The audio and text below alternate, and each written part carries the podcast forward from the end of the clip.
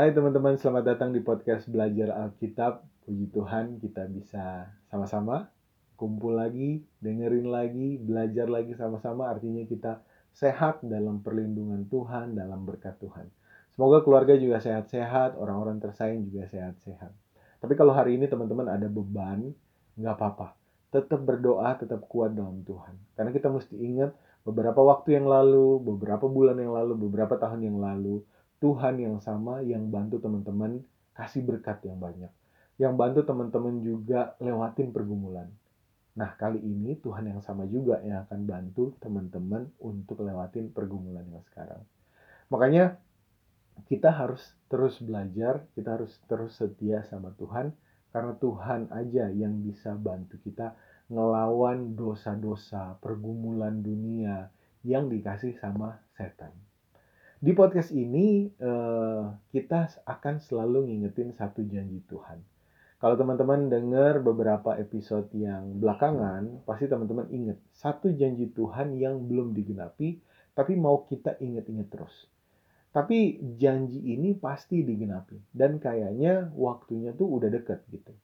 Nggak lama lagi Tuhan Yesus akan datang untuk kedua kali di dunia sebagai Raja untuk jemput umatnya, anak-anaknya yang setia hidup sesuai firman Tuhan.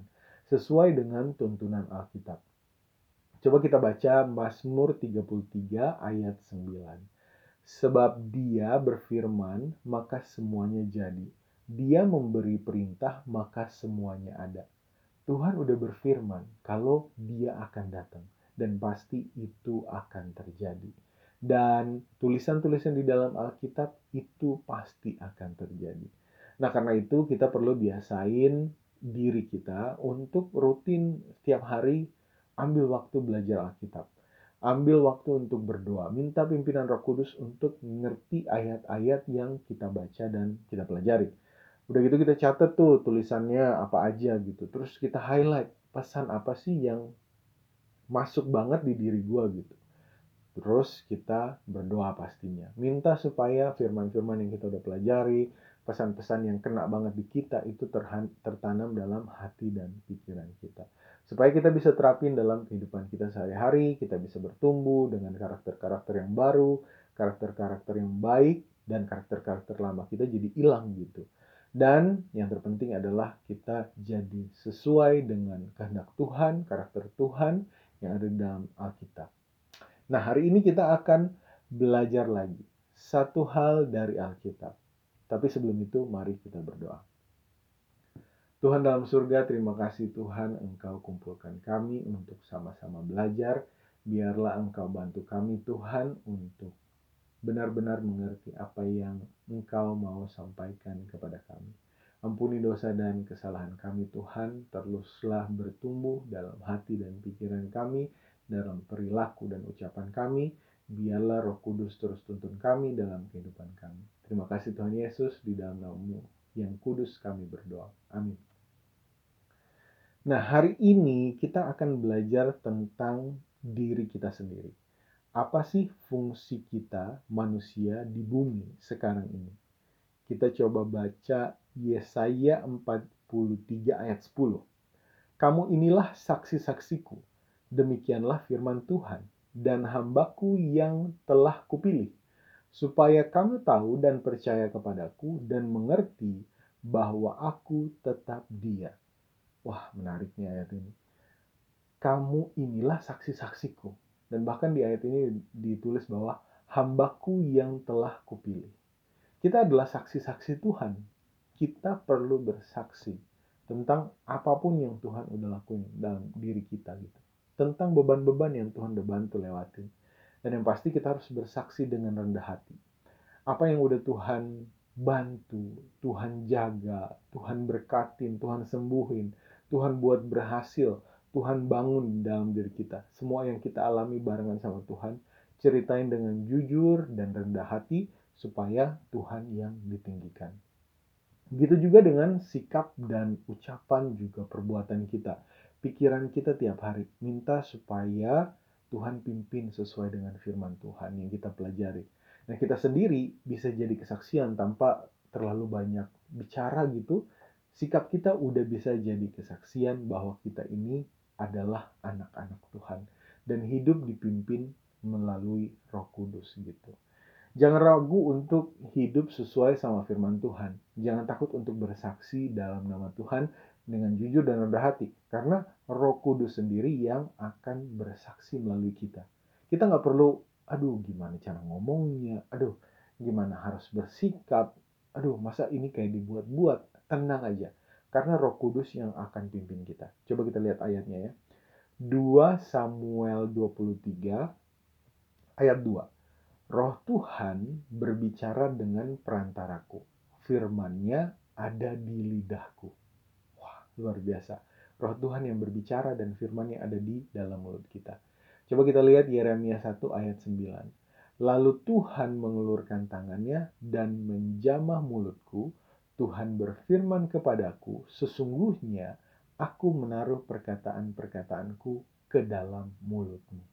Nah, itu sebabnya kita nggak boleh malu atau takut bersaksi. Apalagi kalau udah ada panggilan gitu kayak, aduh gue harus saksiin ini nih supaya orang ini atau teman-teman yang denger bisa punya kekuatan. Karena kayaknya mereka lagi dalam beban yang sama nih. Apalagi ada panggilan kayak gitu. Ada panggilan roh kudus untuk bersaksi. Ayo bersaksi dengan jujur dan rendah hati. Uh, mungkin gue akan bagiin satu kesaksian Eh, kesaksian ini sebenarnya udah pernah kita rekam di podcast belajar Alkitab juga. Judulnya adalah menang dari dosa kesayangan. Kalau nggak salah ya. Pokoknya ada quote unquote dosa kesayangan. Jadi dosa kesayangan gua itu adalah dosa yang gua nikmatin, tapi gua tahu itu dosa, tapi uh, itu menyenangkan. Itu dulu ya, maksudnya itu dua tahun lalu gua puji Tuhan, Tuhan pimpin berhasil menang. Dan dosa ini itu dibuild dari gua masih kecil. Dosanya adalah dosa pornografi. Dosa yang susah banget dikalahin gitu. Kalau misalkan teman-teman uh, sekarang juga ngerasa hal yang sama, teman-teman harus yakin bahwa Tuhan bisa mampu ubahin hati dan pikiran kita yang kayaknya tuh udah kacau banget gitu karena di waktu-waktu dulu gue tahu ini dosa tapi gue tahu gue nggak mungkin menang sampai ada di pikiran kayak gitu. Tapi ternyata salah. Kalau kita udah serahin sama Tuhan kita pasti bisa menang. Gue tuh nge-build dosa pornografi ini tuh dari kecil dari SD sampai sampai dua tahun lalu itu baru beres gitu. Dan sekitar e, atau enam tahun lalu gue mulai berdoa sama Tuhan. Tuhan, uh, sebenarnya udah sering sih didoain, tapi yang serius banget tuh kayak Tuhan aku nggak mau lagi kayak gini, aku nggak mau lagi uh, nikmatin pornografi, aku udah nggak mau kecanduan. Karena pornografi ini kayak kecanduan dan itu bahaya banget buat hidup kita. Dan kita nggak bisa bener pikirannya. Jalan ke mana aja bisa mikir pornografi. Lihat apa aja yang nggak ada pornografi sama sekali juga bisa mikir pornografi. Saking parahnya dosa itu tertanam dalam diri kita dan gue berdoa bergumul berulang-ulang. Ada eh, sekitar 3-4 tahun kayaknya itu berdoa dan jatuh. Jatuh lagi jatuh lagi jatuh lagi. Tapi jangan kecewa gitu karena Tuhan uh, kasih kekuatan pelan-pelan, kasih kita kekuatan untuk bisa berubah. Dan puji Tuhan setelah di tahun 2020 pada saat kita rekam uh, menang dari dosa kesayangan itu itu adalah waktu di mana gue tuh ngerasa bahwa oke okay, gue udah mulai menang nih. Bahkan waktu itu juga masih suka jatuh tapi kayak oke okay, udah enam bulan udah berapa bulan gue nggak cari lagi pikiran udah mulai bersih dari pornografi dan ya Tuhan bantu kita jadi Tuhan itu bisa kasih kita kekuatan untuk keluar dari kecanduan-kecanduan yang enggak-enggak gitu dari dosa yang berat banget gue tahu ini dosa berat banget buat teman-teman yang lagi ngalamin hal yang sama tenang aja, teman-teman pasti menang. Hari ini, habis ini, teman-teman berdoa sungguh-sungguh. Bilang, Tuhan, aku capek. Karena memang capek banget sama dosa yang satu ini. Kita habis pas ngelakuinnya kayak happy gitu. Tapi pas udah, aduh, dosa, beban berat gitu.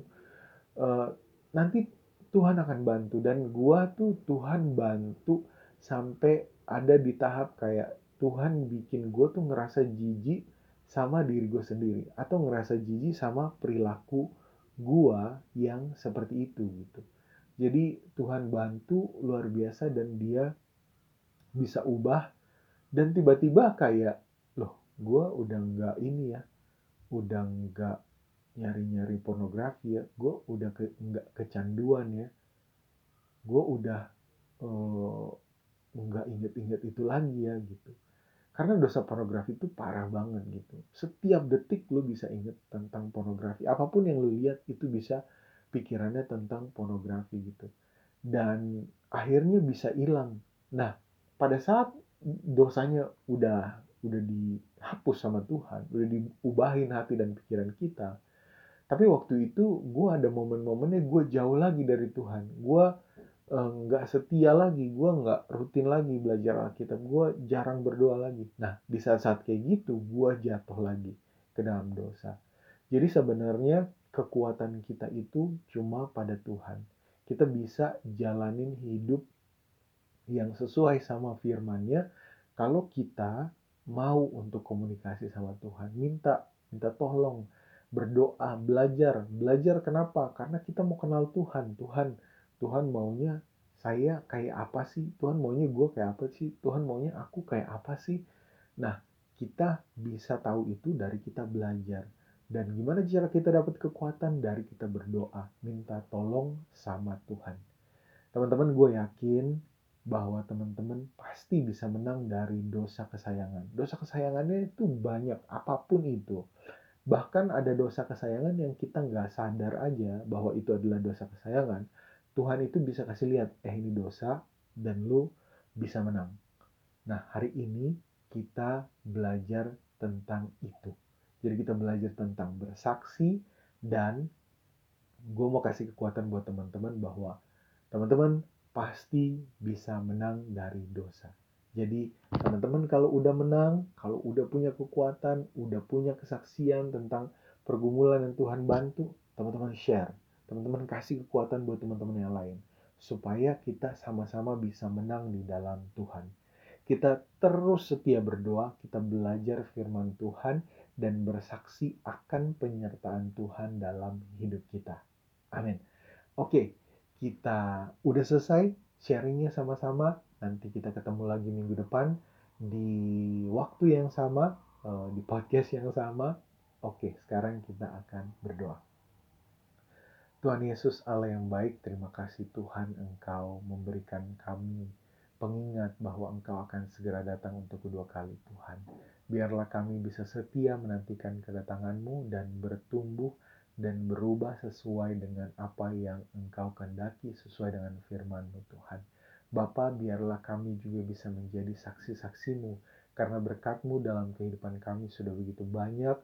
Uh, engkau bantu setiap pergumulan kami Tuhan, biarlah kami bisa bersaksi dengan jujur dan rendah hati agar Engkau yang ditinggikan. Bapa dalam surga, kami juga memohonkan kekuatan agar kami bisa menang dari dosa-dosa kami Tuhan, agar kami bisa Engkau ubahkan Tuhan.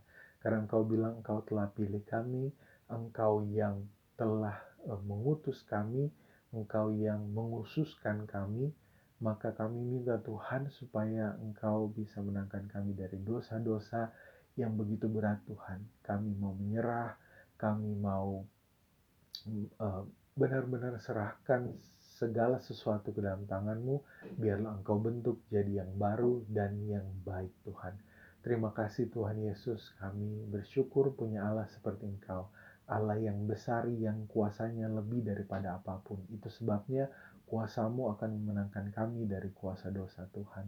Bapa, terima kasih karena Engkau menganggap kami anak-anakmu Tuhan. Terima kasih karena Engkau adalah Bapa kami. Terima kasih Tuhan. Kami bersyukur punya Allah seperti Engkau. Hanya di dalam namamu Tuhan Yesus Kristus kami berdoa. Amin.